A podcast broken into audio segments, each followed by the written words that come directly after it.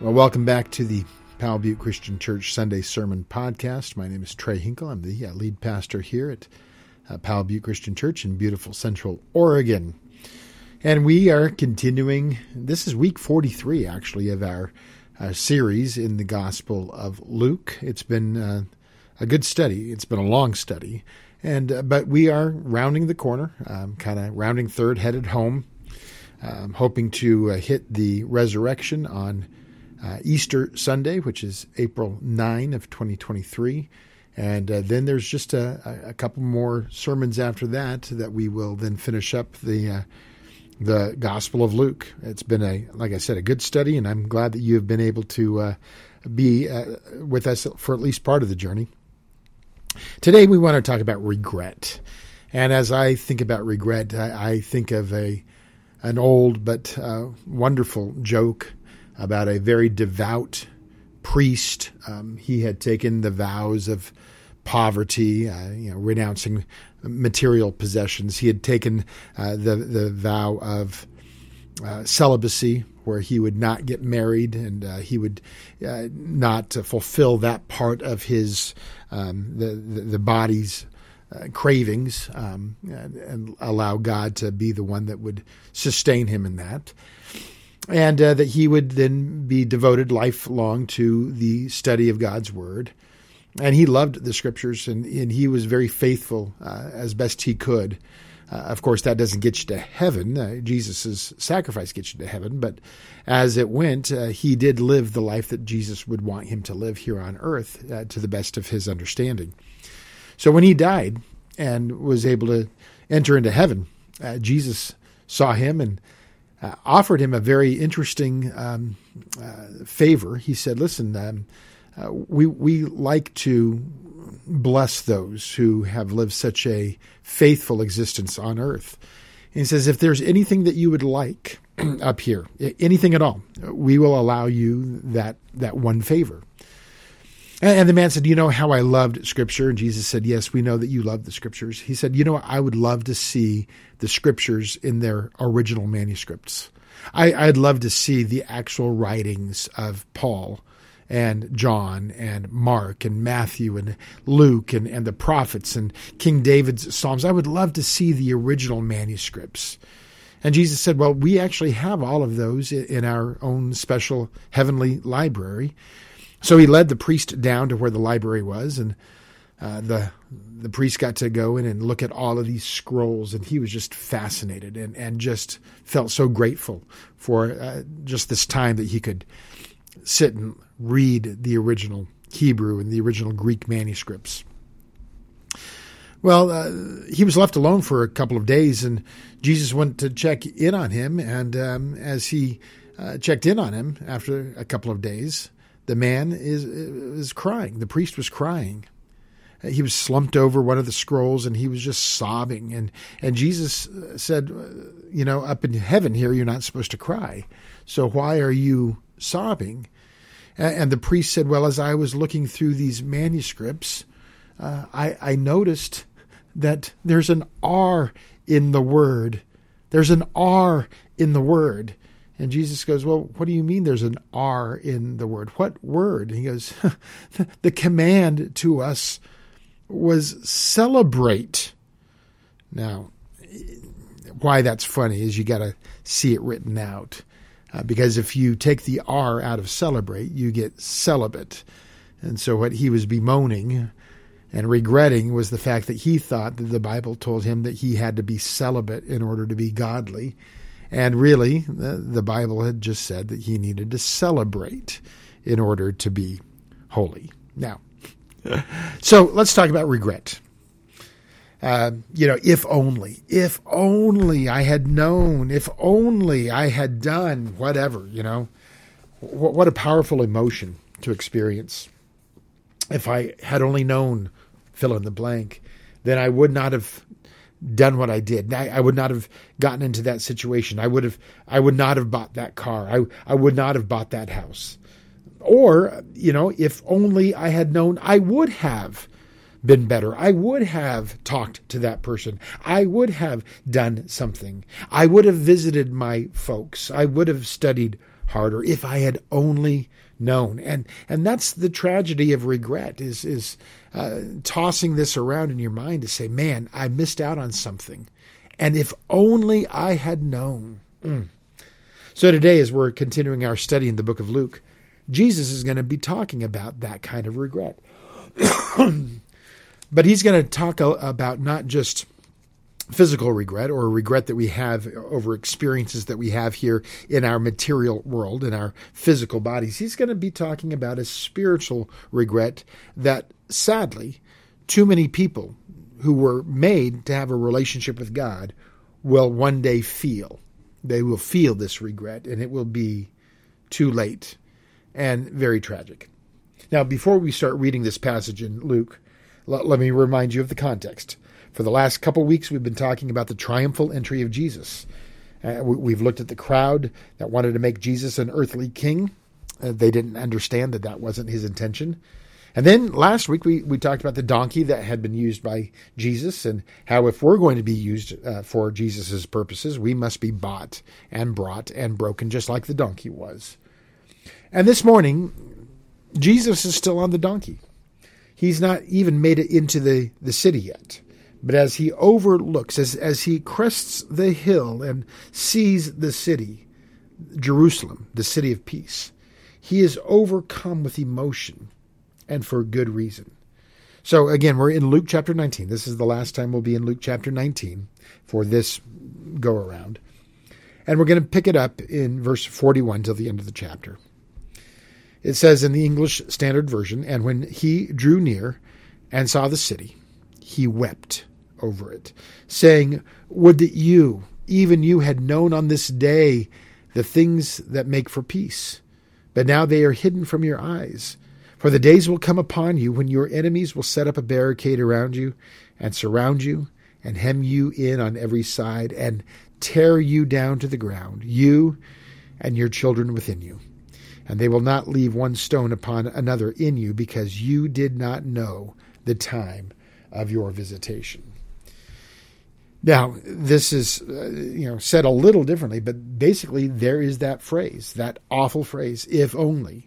Jesus said, Would that you, and that would mean, if only you, if only you had known on this day that which would have brought you peace, the things that make for peace. So Jesus, whom the crowds only minutes ago were just cheering on as the king, actually begins to weep. What began with cheers now ends with tears. And, and by the way, the word in Greek uh, for Jesus' weeping is the exact same word for when we read of in of, of Peter after he has denied Jesus three times. It says that he went out and wept bitterly. You could have actually said that same thing here. It's the same Greek word. This is the kind of weeping that we see here in in this passage. It's not the silent tears that Jesus would have shed at the death of Lazarus. Now, this is the out loud sobbing, you know, in deep grief, kind of crying. It's free, it's overflowing. But why? Why is Jesus weeping? Is it because he knows that he's going to die at the end of the week? Is is he is it because that he knows the pain and the torture that he's going to have to endure before his death? You, might think so. He does know what's going to happen. But no, he's not crying for himself. Uh, you know, we are told in Scripture that he emptied himself of himself. He, he was on a mission in obedience to the Father. He knows that the cross is part of that plan. So the impending death, though he will pray to God in the, the Garden of Gethsemane to take it away from him, and if they could do this any other way, that would be a good thing. But he said, But not my will, but yours be done. That impending death does not make him sad, does not make him weep here. There's no regret to obey what the Father has in plan to redeem mankind. Now, instead, Jesus is weeping for the city, for the people of the city, for God's people, the chosen ones. He's weeping because though they, they had been chosen to be God's people, they had turned their back on God, and now they were going to suffer. And that broke Jesus' heart. Uh, he's sad because they're going to end up on the wrong side of the truth. Now, as we read this passage, there's a prophecy that Jesus actually pronounces. He says that the days are coming when the enemy is going to come and and to destroy the center of the Judaic religion. He will go on later in the Gospel of Luke to tell his followers about the destruction of the temple, uh, which was the center of Jewish worship. He comments both here and in chapter 21 about how both the temple and the city will be laid to waste, will, will lie in rubble. Now, that's a bold prediction, but tragically, it happened exactly as he had pronounced it to happen. About 40 years or so after Jesus said these words, when many of those to whom he was speaking uh, were still alive, his words were fulfilled. In the year 70 AD, the Romans decided to put down a Jewish revolt once and for all, and they attacked the city of Jerusalem that they had just occupied in the past. They laid siege to the city. It started just days before the Passover, so that there was an enormous number of out of town Jews that had made their pilgrimage into Jerusalem. We are told uh, through the history books that the Roman commander Titus, who would eventually become the Roman emperor, encircled the city, just like Jesus predicted right here in Luke chapter 19 uh, that, that it would happen. And Titus began to starve out the people of the city for almost five months in this siege. Hundreds of thousands, most likely, would have died from famine alone. But then Titus decided to end the siege, so he built embankments again, just like Jesus predicted, that allowed the Roman soldiers to climb into the city over the gates and attack it from the inside. And Jerusalem fell. And Jerusalem fell, by the way, not leaving one stone on another, just again as Jesus predicted. Uh, there's a famous Jewish historian named Josephus who, when he was writing about the destruction of Jerusalem, he estimated that over a million people died inside of Jerusalem during the siege and the attack. But so, so just like Jesus said it was going to happen, but very interesting, and this is more important, I think, is Jesus didn't say what was going to happen. He told us why it was going to happen. The reason that Rome was able to overpower and destroy the city. The reason that there was such a harsh treatment of the people of Jerusalem is found in the last part of verse 44 of Luke 19. The destruction occurs because you, Jesus says, O Jerusalem, you did not know the time of your visitation. You did not know the time of your visitation. I want you to think about this. The most important moment of human history was occurring right before their very eyes. I, I'm always fascinated by the way certain major events in history sear themselves into people's memories. And so people then ask uh, later on, where were you when, right? Where were you when JFK was shot? Where, where were you when we landed a man on the moon? Where were you on 9 11 when the Twin Towers went down? Those are all significant events, historic events that changed the course of human history. And we recognize the significance of these events, and that's why they leave such an indelible mark in our memories. We, we remember where we were during those times. We, we catch the significance of those, those events. But here was the most important moment in human history. Almighty God, creator of heaven and earth, had come to his people, just as he had told the prophets that he would, by the way. He was going to set up camp, pitch his tent amongst them. He was going to walk with them as one of them. And so the Messiah, Emmanuel, which was a title that meant God with us, was now in their city. But here's the tragic part they did not recognize what was really taking place. And not only did they not recognize the visitation, they did not recognize this Messiah in Jesus, but they actually consented to and cried out for his death. They consented to his murder. They had missed his visitation. By the way, visitation is a cool term because it's used elsewhere in the Bible when God shows up in human history. But they missed it. They had this spiritual blindness, and that spiritual blindness led to some horrible consequences. Now, there are two messages that I think that we can draw out from this moment of emotion experienced by Jesus as he looks into the city.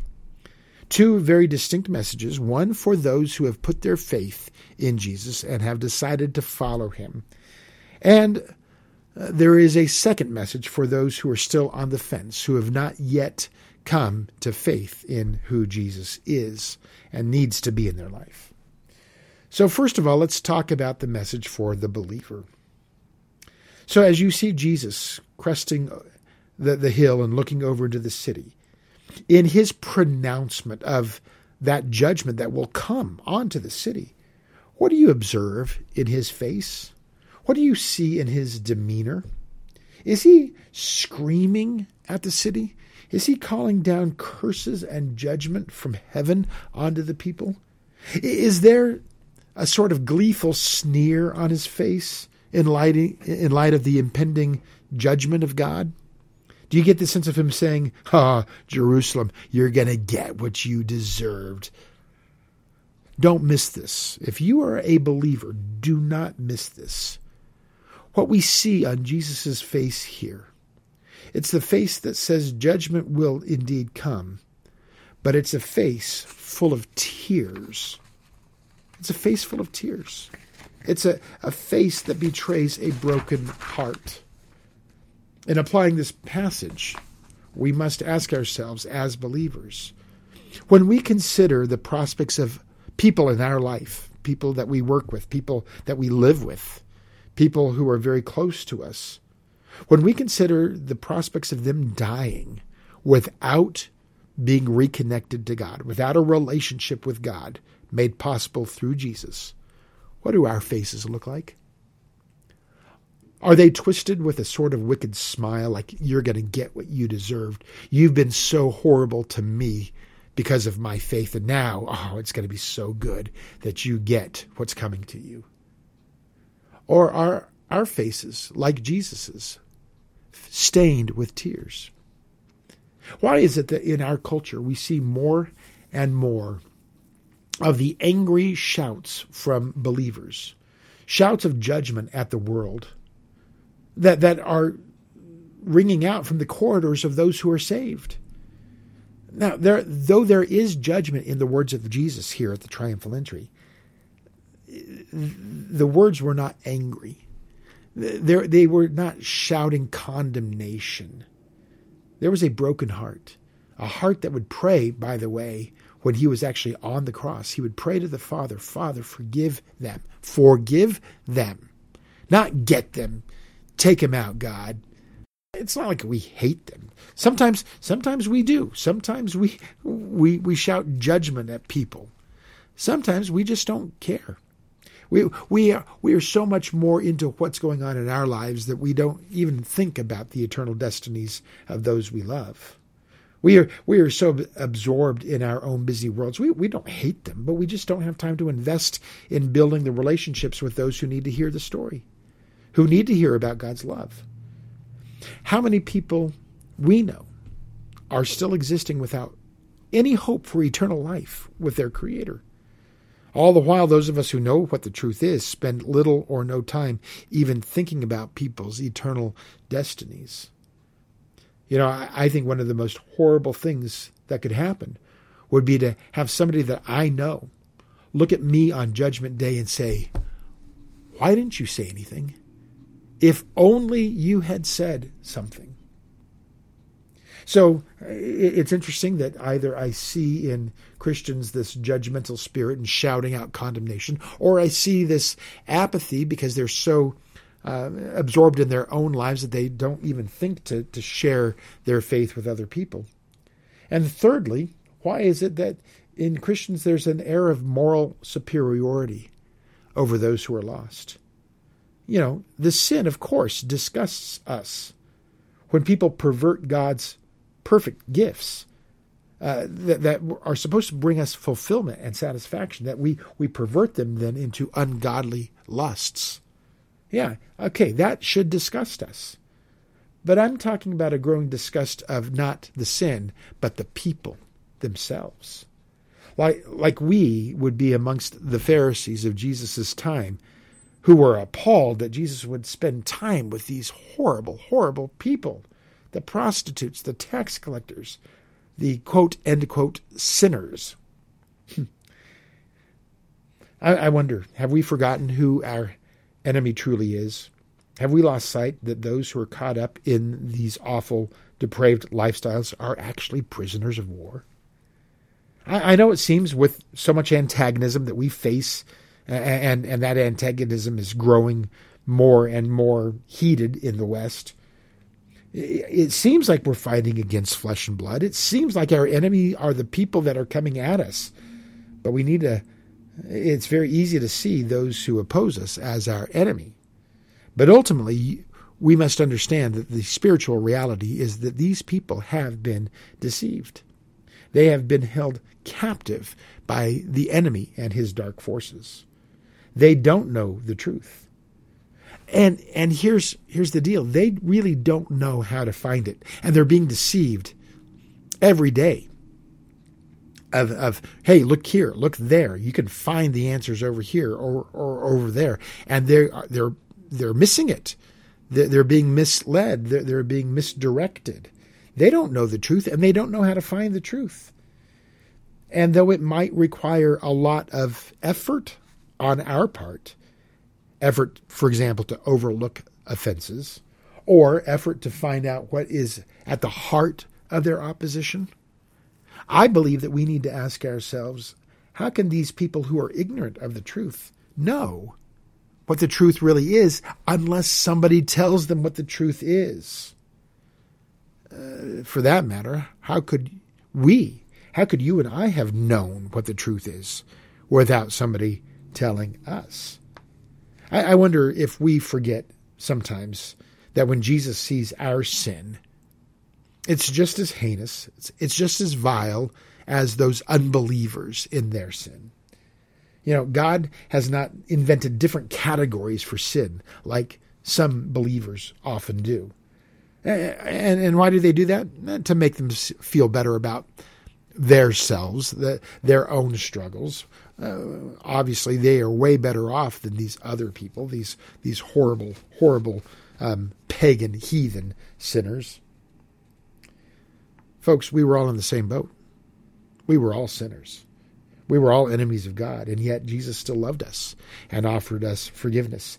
And it seems as if he was willing, there on the crest of the hill overlooking the city, he was willing to offer that forgiveness to those who were even then going to be rejecting him later on that week. If only they would have recognized him. But he weeps because he knows that many will not. So perhaps Jesus is calling us as believers to, in light of the judgment that we read of in Scripture that is in store on that great and terrible day of the Lord, Jesus might be calling us as, as believers to weep with him. So that's the message that I, I believe that we believers can take from this uh, five verses passage in Luke chapter 19.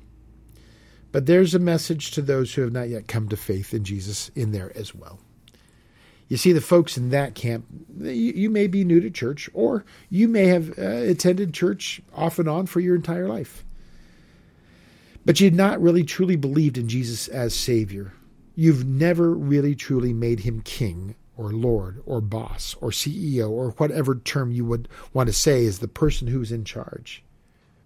Now, if you are in that group, if this describes you, I want you to know that there's a few things that you must notice about this passage. First of all, I want you to see what Jesus really desires. Look back at verse 42. He says, Would you, would that you, even you, had known on this day the things that would make for peace. If you had only known on this day what would bring you peace. That's what Jesus desires.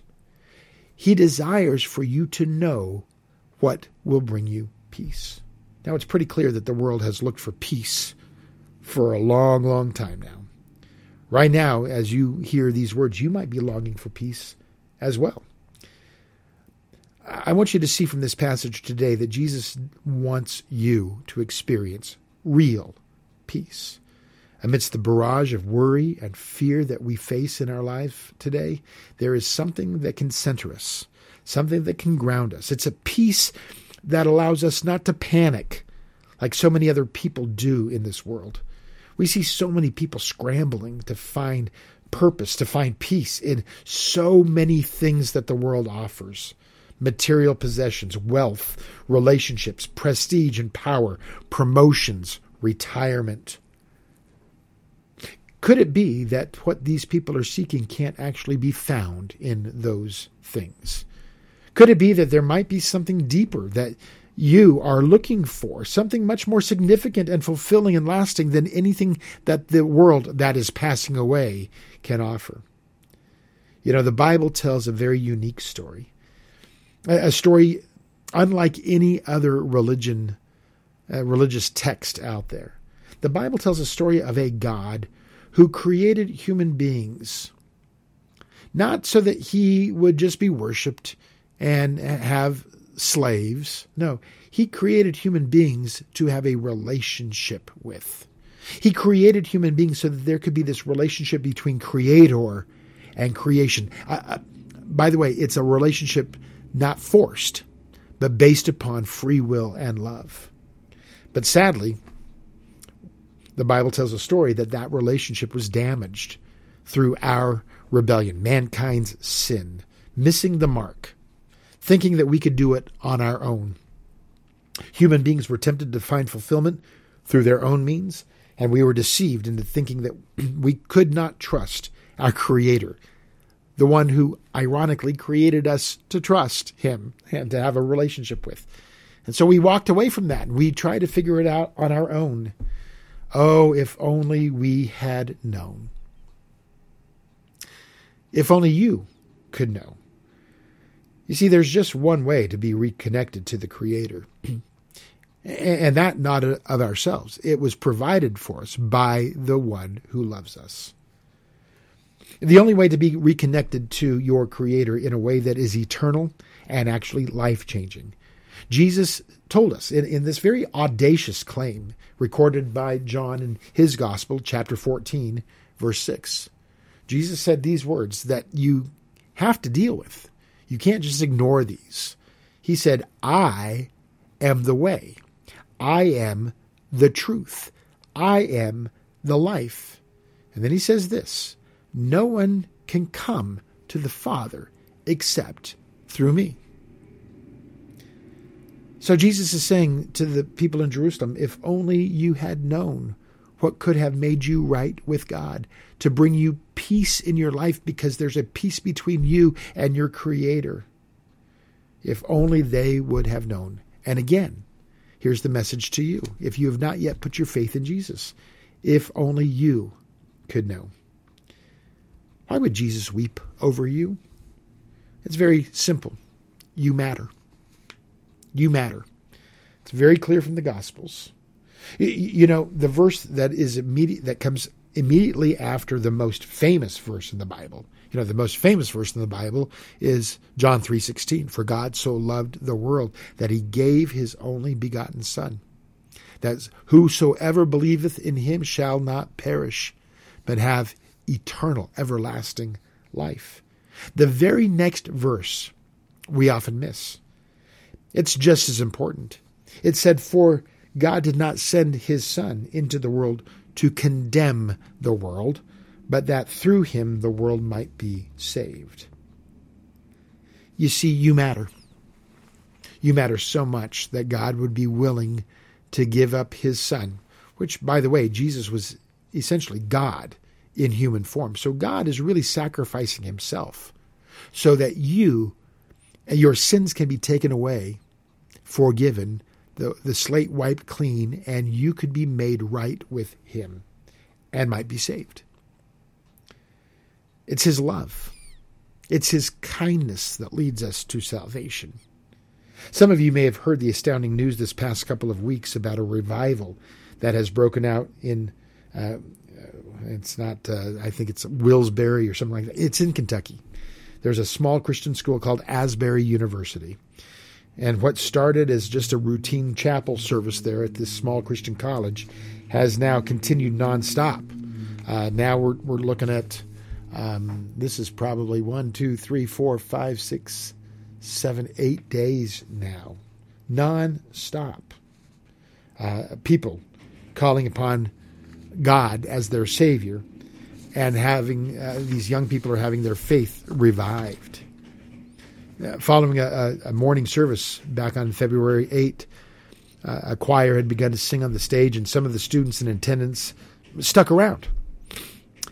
And then more came back. And by evening, more and more they had trickled back into the sanctuary, and, and something special was created. no projector screens, no high tech uh, innovations, just wooden sanctuary chairs filled with people, and an open altar call with an invitation to come and pray. That still, as of uh, February 16, has not yet ended. The revival has spread to nearby Lee University as well. It's made national news. Why? Because something is powerful. Something powerful is happening there. Very simple, but very powerful. The revival, one news uh, organization wrote this the revival began with a simple message Jesus loves you. Jesus loves you, no matter what you've done, no matter where you've been. You were created by a God who wanted a relationship with you and wanted you to begin to reflect his character. He loves you. He loved you even before you knew him. He loved you with a love that was willing to take your punishment on himself so that he could have you back. And additionally, whatever you're trying to be, whatever whatever uh, kind of good life you are trying to live, a, a, life of love, that happens only when you have been truly um, uh, exp- that you've truly experienced firsthand God's love for you. The love that this world needs the, the, the preacher was saying. The, the love that the world needs to see needs to come from us. But the only way that we can actually show that kind of love, the kind of selfless love that the Bible talks about, is when we experience Jesus' love firsthand. Because that kind of love changes you. That kind of love helps you be more and more like Jesus. That kind of love helps you reflect the godly character that you were designed to live out. That was the message that was preached that day. And that message resounded to the very core of these young people who were listening. And more and more people just flooded in, listening and giving their life back to, to Jesus. Because they saw in that message something very real, something that they had been looking for, something that uh, sometimes in churches they, they, they don't see. But it's something that they knew that they needed. They, they saw what in that message what they had been pursuing by other means in, in vain. And so they've responded. That's why Jesus is weeping over those who have not yet reconnected with God. This is why he weeps for those who have not yet discovered the peace that God wants them to experience. Jesus has a desire, and that desire is that you be made right with God, that you turn to Jesus as your Savior, to open up your eyes and to see that no matter what you've been looking for, He is all you need. Now, why is this such a big deal for churches? Why does it matter that you hear this message and that you respond to this message? Well, it's it's because like Jerusalem here in our passage, if you don't recognize the time of his visitation to bring peace to your life, then what is waiting for you is exactly what the enemy desires to do to you, and that is ultimately destruction. That's what the enemy wants to do to you, is to destroy you. That's not great news, I know, but it's reality. The enemy has promised people so much. The enemy says, Follow after your own heart and you'll find fulfillment. The enemy says, Forget what God has said because sin is so much more fun freedom to do what you want to do. Oh, that's so much better than having to serve God. Now, it's true that sin can be fun, pursuing your own pleasure, your own desire, can be uh, a very uh, fulfilling thing at, at first.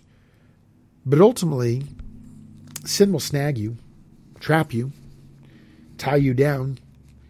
The destructive nature of sin begins slowly pulling you away from God's best for your life. And then it builds up into something that you just can't control anymore. And eventually, you wind up living the very existence your heart demands separation from God with no hope and no life change. You wanted it in this life? And then God says in his righteous judgment, he's going to grant your desire for all of eternity, a godless eternity. if only you would have known. That's why churches make a big deal, because God has infused in our hearts the same desire that He has. He wants you to come to Him, to accept His terms of peace. Now, what are the terms of peace? What would it have meant for the city of Jerusalem? What could it mean for you? The terms are simple. There's no earning it, by the way. You don't have to know all the answers. You don't have to get cleaned up in order to be in his presence. You just have to turn to Jesus, acknowledging him as Lord and accepting his gift of grace and forgiveness. So I guess you do have to get cleaned up, but it's not on you to clean yourself up. It's up to Jesus' blood to cover your sin, and it's up to the Holy Spirit to change who you are. See, that's what Jerusalem had missed they were still so much relying on their own efforts, their own self righteousness to be made right with their God. They had their own ideas who the Messiah was supposed to be. But Jesus said, I've come to be your Savior and your Lord. And that's the simple answer. That's the acknowledgement that brings us peace with our God. And that's what we preach because that's what Jesus would want you to know. And that's why Jesus would be crying, weeping, for you today, so that you might know that which can bring you peace and find his presence on the day of his visitation to you. All right, well, that's uh, the message that um, we're going to be having this weekend. If uh, something that is said on these podcasts really uh, strike you, uh, move you, I'd invite you to just reach out to us. You can go onto our website, Powell Butte com and Butte is spelled with an E at the end, B U T T E, Powell, P O W E L L, PowellButteChurch.com. There, there's a way at the bottom of that front page to send us a, a message. You can email me directly at Trey, T R E Y, dot P B C C, stands for Powell Butte Christian Church, trey.pbcc at gmail, and just let me know um, if you've accepted Jesus, if, if, this is something new to you and, and, and your world has kind of uh, exploded upon hearing this truth from God's word, we'd love to hear from you and, and uh, pray with you and, and encourage you on your journey. I know that I'm always encouraged when people reach out to me and tell me that they've been listening on the podcast. So thank you. Thank you for doing that. Thank you to uh, Lisa Welly uh, for being the, the person that uh, produces these podcasts and get them up on the, the platform. I'm always grateful for um, one of our elders here, Steve Pittman, for just uh, being on top of our tech game over here and allowing us to do things like this. Uh, you can always catch us online uh, on our YouTube uh, channel every Sunday. we do live streaming of all three of our services at 8.30, 10.30, and 11.30 and um, of course, the podcast is always available on the podcast platforms or even on our website at powellbuttechurch.com. God bless you, and uh, may you know of His great love for you, and may that bring revival, either for the first time or uh, for the, the, seventh time, whatever it be. Regenerate it once again in your life so that you might understand God's purposes for your life through His love. God bless you. We'll talk to you next week.